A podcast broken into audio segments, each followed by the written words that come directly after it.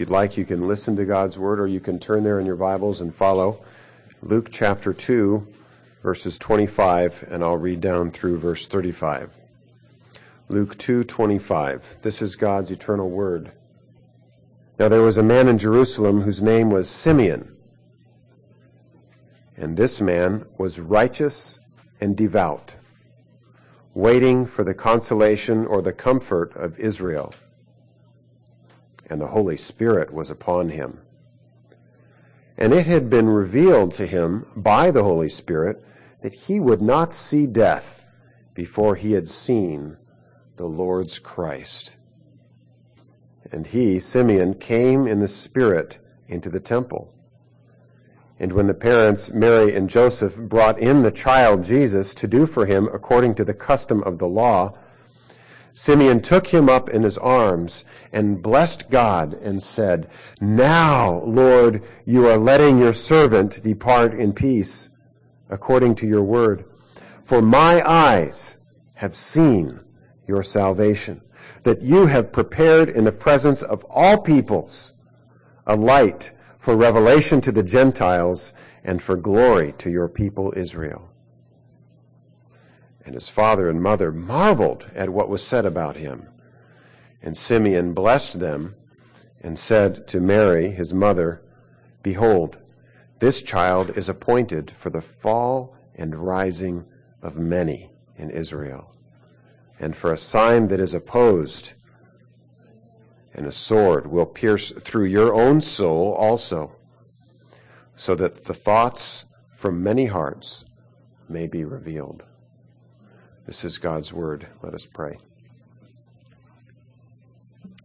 Lord, how we pray now that you would open our eyes to see wonderful things in your law Lord, speak to us. Your servants are listening. We ask this in Jesus' name. Amen.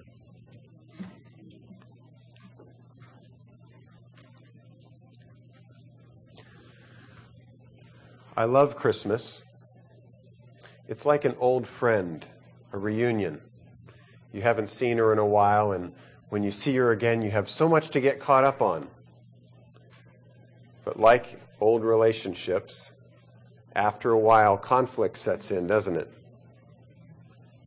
And in this case, with this old friend, the conflict that creeps in sooner or later relates to scheduling and stretched budgets or burst budgets, traffic, family reunions, which are like old friends, both a blessing and sometimes a difficulty. And sometimes even hurts, reminders of old heartaches. Because Christmas has this sort of dual character, I think it's important to be reminded, to be encouraged, to keep Jesus at the center of Christmas, to help us manage this seemingly contradictory season. Who better then to bring that encouragement than old Simeon, a first century Jewish prophet whose perseverance and years of waiting finally paid off. God's message to old Simeon was something like being told, Mr. Henry, congratulations. You're the proud father of a new baby boy. I'm just giving an illustration here.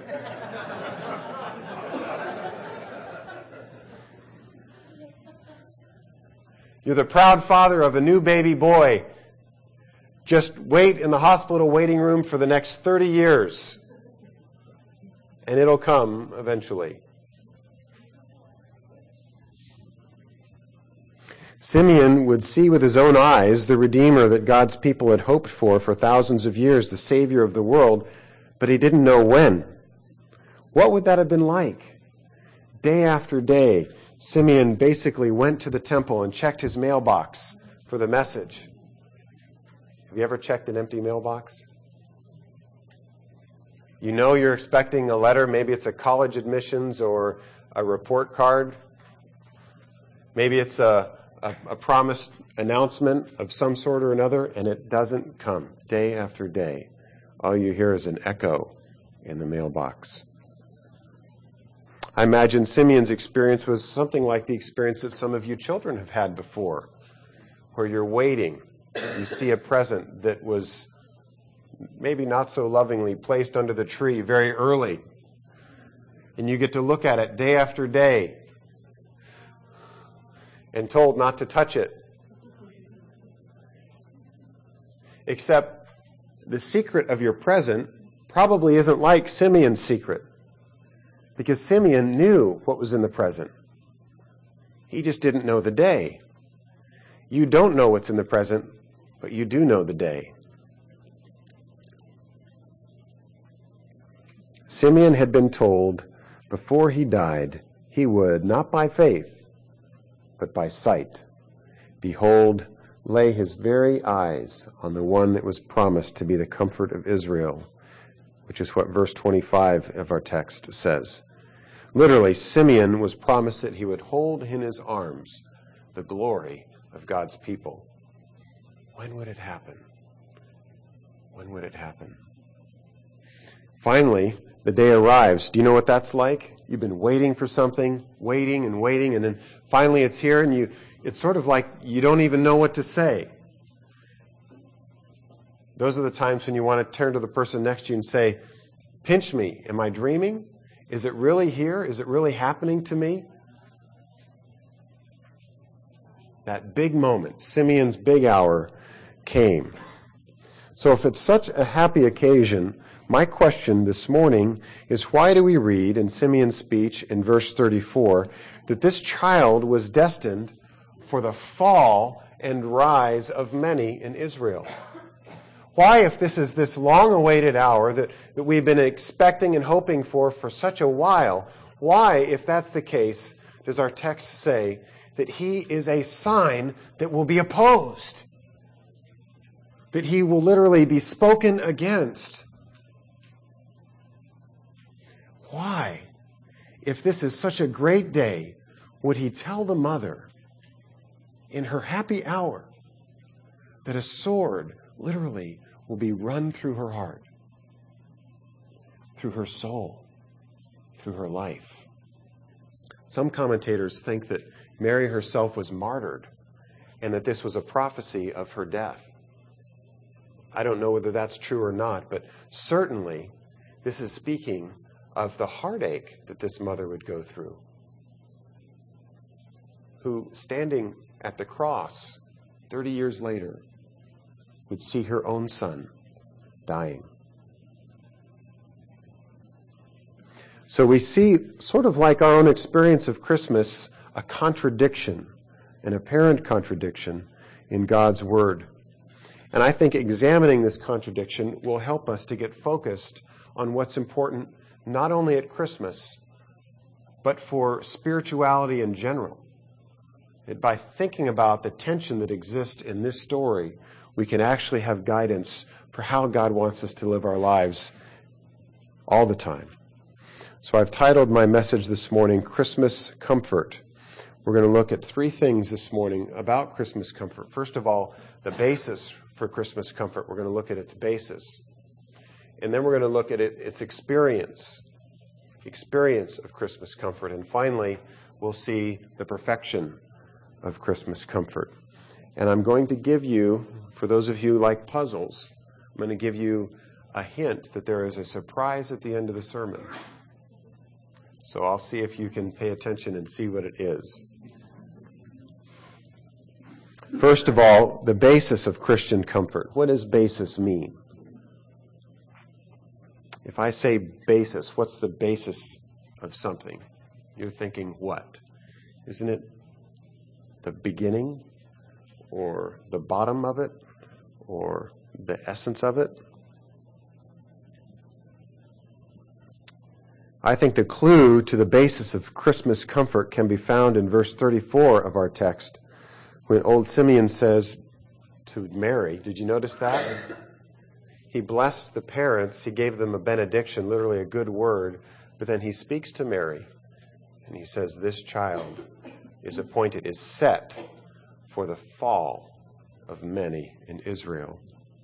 This statement, the fall of many, echoes, I believe, an earlier statement by a much better known prophet, King David, who himself wrote that the stone the builders rejected has become the capstone. The Lord has done this, and it is marvelous in our eyes. David, in Psalm 118, and the words that I've just read, speaks of the promised Messiah as the key cornerstone or capstone in a massive building of humanity. God is erecting a structure composed of human beings. And the cornerstone or capstone, depending on how you translate that, the cornerstone or capstone is Jesus. Apparently, he has entrusted the erection of this building to to a group of people that he has called the builders. And the builders apparently are not satisfied with the cornerstone or capstone that God himself has sent. I guess in the intervening period, they took the plans that he gave them and customized them. They made a few modifications. Widen the driveway a bit, put an extra window in the master bedroom, maybe enclose the porch added some landscaping. Well intentioned customizations, no doubt, but customizations nonetheless. And we can see the net result of their customized work on these plans that when the capstone or cornerstone finally comes, they reject it. It's not shaped correctly. It's misshapen. It doesn't fit. It doesn't work. And so what David says is that this stone that the builders have rejected has become the chief cornerstone, and it is marvelous in our eyes. Why were the builders so uncomfortable with the comfort of Israel? Why were they so upset with this final stone? I think the reason is the same basic reason we are uncomfortable with Jesus today. He doesn't fit. He doesn't fit our expectations. He doesn't fit our paradigm. He doesn't conform to our little modifications, our customized religious plans. As a stone, now, as then, he still seems to be the wrong shape. The reason is, I believe, like us, they had taken comfort in their religious paradigms and practices rather than the uncomfortable and much less predictable plans and purposes of an almighty, all sovereign, mysterious creator and redeemer God. Visiting the United States decades ago, the Anglican bishop T. Canon Hammond commented on the state of American Christianity, and he said that the American God is just a little taller than the average man six foot four, and handsome.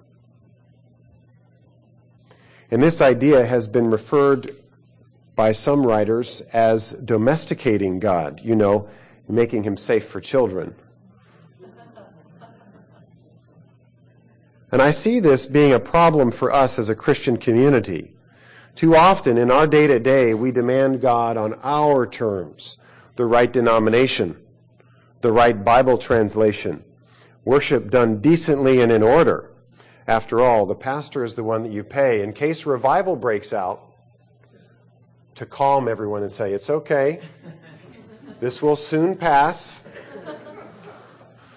And we'll be able to return to things as usual. And this may feel comfortable to us. It isn't necessarily God's kind of comfort, is it? Is that really what Simeon meant when he said, This is the consolation or the comfort of God's people? No, I believe true Christmas comfort begins, has its basis by falling down. That's what Simeon said. He is set, literally, he's set out there. He's been destined and for all eternity has been prepared for this moment for the falling down of many in Israel. That's his mission. I love the contemporary Christian song called, appropriately, All Fall Down. And I'll repeat these lyrics again at the end of the sermon, but listen to this. It's the chorus Fools stand only to fall. The wise trip on grace but all fall down. I'm reminded of what, what Paul says in Philippians that at the name of Jesus every knee will bow. Footnote, hold cursor over word to see it pop up to the explanation. All fall, all will bend the knee before God, either willingly or unwillingly, right? Ironically, until we fall down before the face of God and acknowledge our need for His grace, we can't be even one bit useful to Him in accomplishing His mission for us in this world to bring a blessing to others, to the lost, even as He has been a blessing to us. As I heard recently, all paths lead to God, but only one path leads to heaven. So we're going to come into an encounter of falling down before God one way or the other. The question is whether we'll be part of that great assembly that is described by John in Revelation, where we cast our crowns before him in joyful adoration, or if we will fall down before him in agony, recognizing, forcibly recognizing his holiness. I wonder what keeps us standing. What keeps us on our feet? Is it our sense of how things ought to be? Maybe we have a very sort of controlling personality. We like things just so. Is it our fear? Our fear of loss of that control. That if we fall down before an invisible God, we just don't know what he might do. Isn't this at base, even if it's described or explained in very self reflecting, self kind of denying terms, isn't that really at the bottom pride? As a practical example of this, think about someone you have trouble forgiving, someone whose fault you're having a difficulty overlooking. And I know this applies to just a couple of you.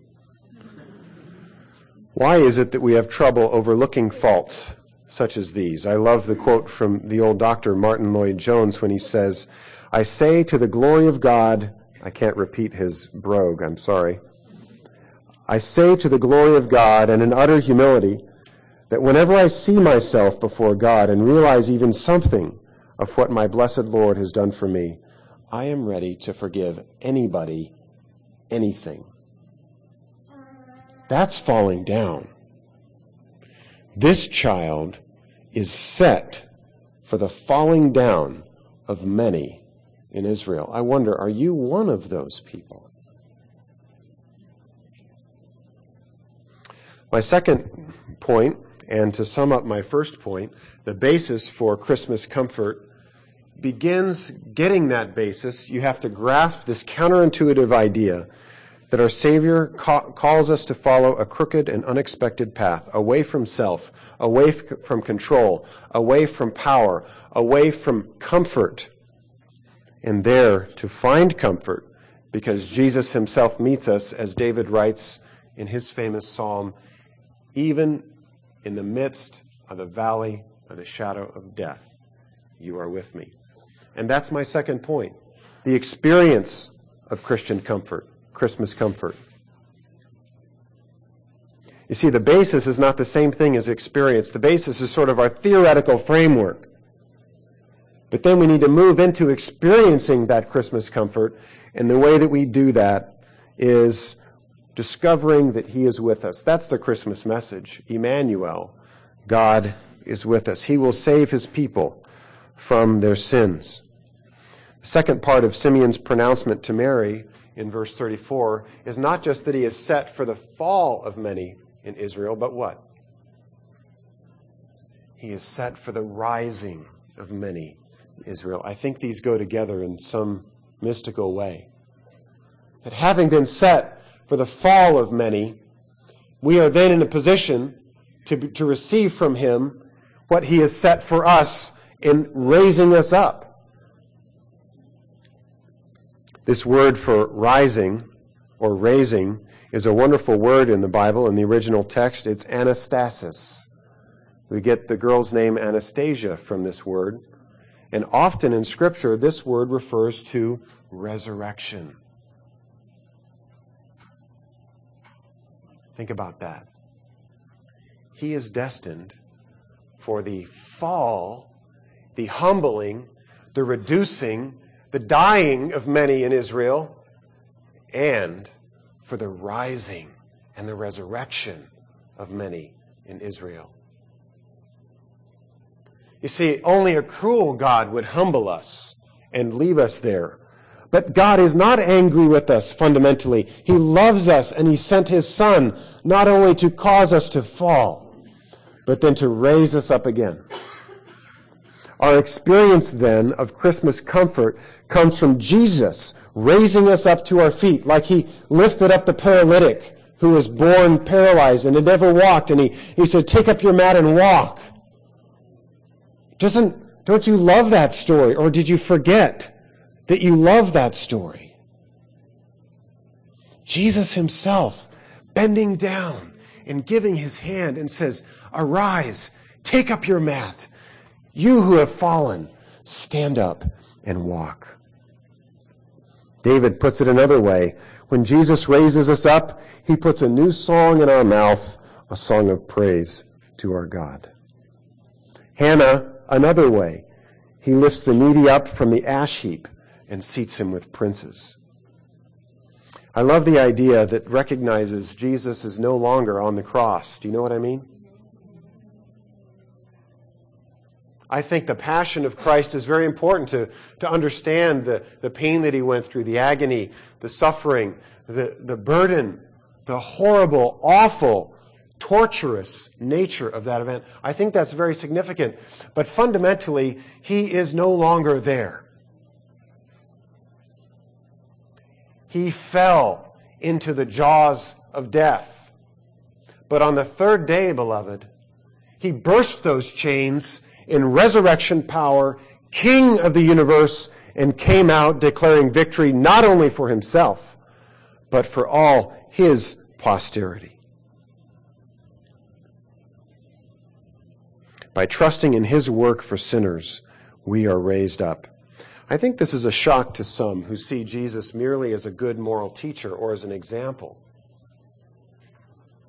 They, they think that there are many things in Jesus' life that are good to imitate, that he was kind and selfless and took care of the poor, and isn't that the kind of thing that we need today after all? To hear that the message, the experience of true Christmas comfort comes by literally experiencing that falling down and then actually experiencing that rising up, that resurrection arising that, that is an analogy to and that is somehow parallel to his own resurrection. That sounds a little bit too sort of, there's too much hocus pocus in that for some people. They much prefer sort of the Jesus as a good prophet but not one in whom I believe in his death and resurrection for me. I think this idea of, of death and resurrection is also a shock to others who may know the Christmas story and have their Christmas schedule and Christmas cards and traditions fairly well set down through the years in some cases, but have forgotten their place in the Christmas story. That's why I think the experience needs to follow the basis. That we can know about the basis of Christmas comfort. But if we're not experiencing that, if we don't see ourselves literally written into his story, then we're missing everything. Whether you deny the need to experience God's comfort outright or simply have forgotten about that comfort, the real answer, according to Simeon, is to recognize the purpose of Jesus' coming. This child, he told us, is the Savior of the world. His purpose was to enable us to experience God's gospel comfort by obeying the law in our place. Isn't it interesting that his parents, this is the one time in Jesus' life where the law was kept not by himself, but by someone else for him? that his parents bring him to the temple to do for him according to the law. But the picture of Jesus' life is that he has obeyed the law in our place. Where we have broken it, he has kept it. And where we deserved the curse of having broken the law, he received the curse for having broken the law. something he did not deserve. Now that, that is Christmas comfort. And if you don't know that, if you don't believe that, if you don't live that, you are not experiencing Christmas comfort.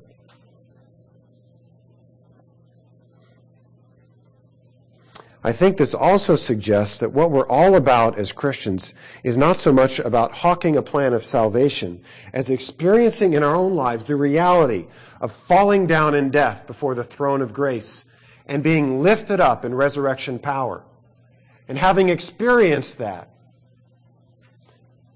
having tasted and seen that the Lord is good, others know, they know that we're not like they are.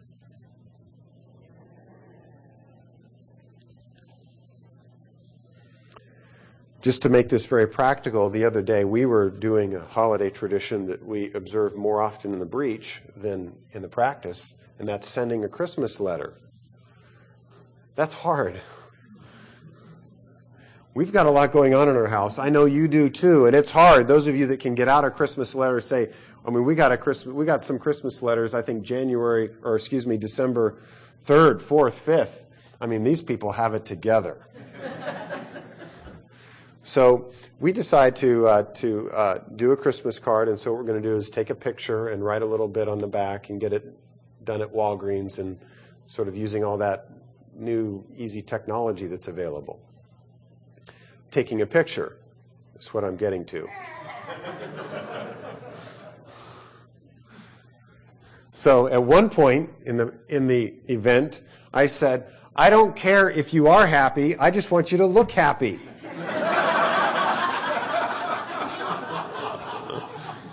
In the true Christmas spirit of it. Am I right?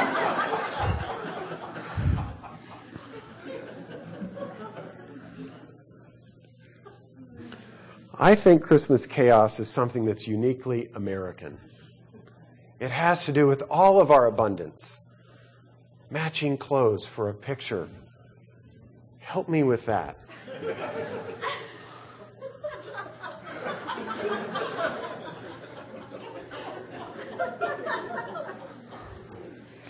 All of these stresses and all of these frustrations are a product of our abundance.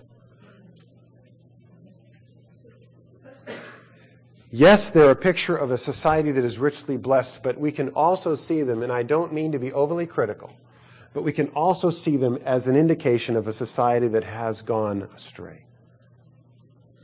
That we have lost the basis of Christian comfort, and therefore we do not experience Christian comfort. We need a reminder and a refresher that is at least as potent as the challenges that we face at this time of year, if not more so. And I thought of this if Christmas pressures abound, we need grace to superabound all the more.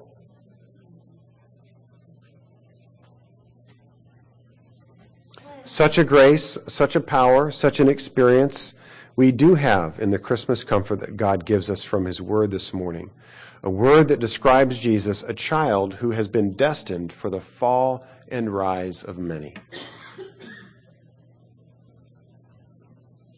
A child who has been destined for the death and resurrection of many, for the, despair and the real hope of many. So, did you figure out the quiz? I said there was a surprise at the end of the service. I've only given two points. The third point was the perfection of Christian comfort, Christmas comfort. The perfection of Christmas comfort. I'm afraid I'm going to have to leave you as Simeon was left for so many years. Checking your mailbox, showing up at the temple, waiting, praying, faithful, devout, fearing God, and anticipating that day when we will see Him in perfect glory. Until then, we need His grace. We need to cry out to Him, to call on Him to help us as we have experienced Christmas comfort, but not its perfection. It's perfect in one sense, but in another sense, it's greatly lacking. Let's ask Him for that strength now as we conclude in prayer. Let us pray. Father, we desire for others who have no hope, others who are filled with thoughts of despair and loss and grief, others like my friend who, on the very mention of a Christmas Eve service, began crying. Lord, we desire these ones to see in us and perhaps even to gain from us a true experience of Christmas comfort. We confess we do not experience that comfort as we should. And so we are not in a position to share it. We're not in a position to, to adorn the gospel with our lives because our lives are so much not like the gospel.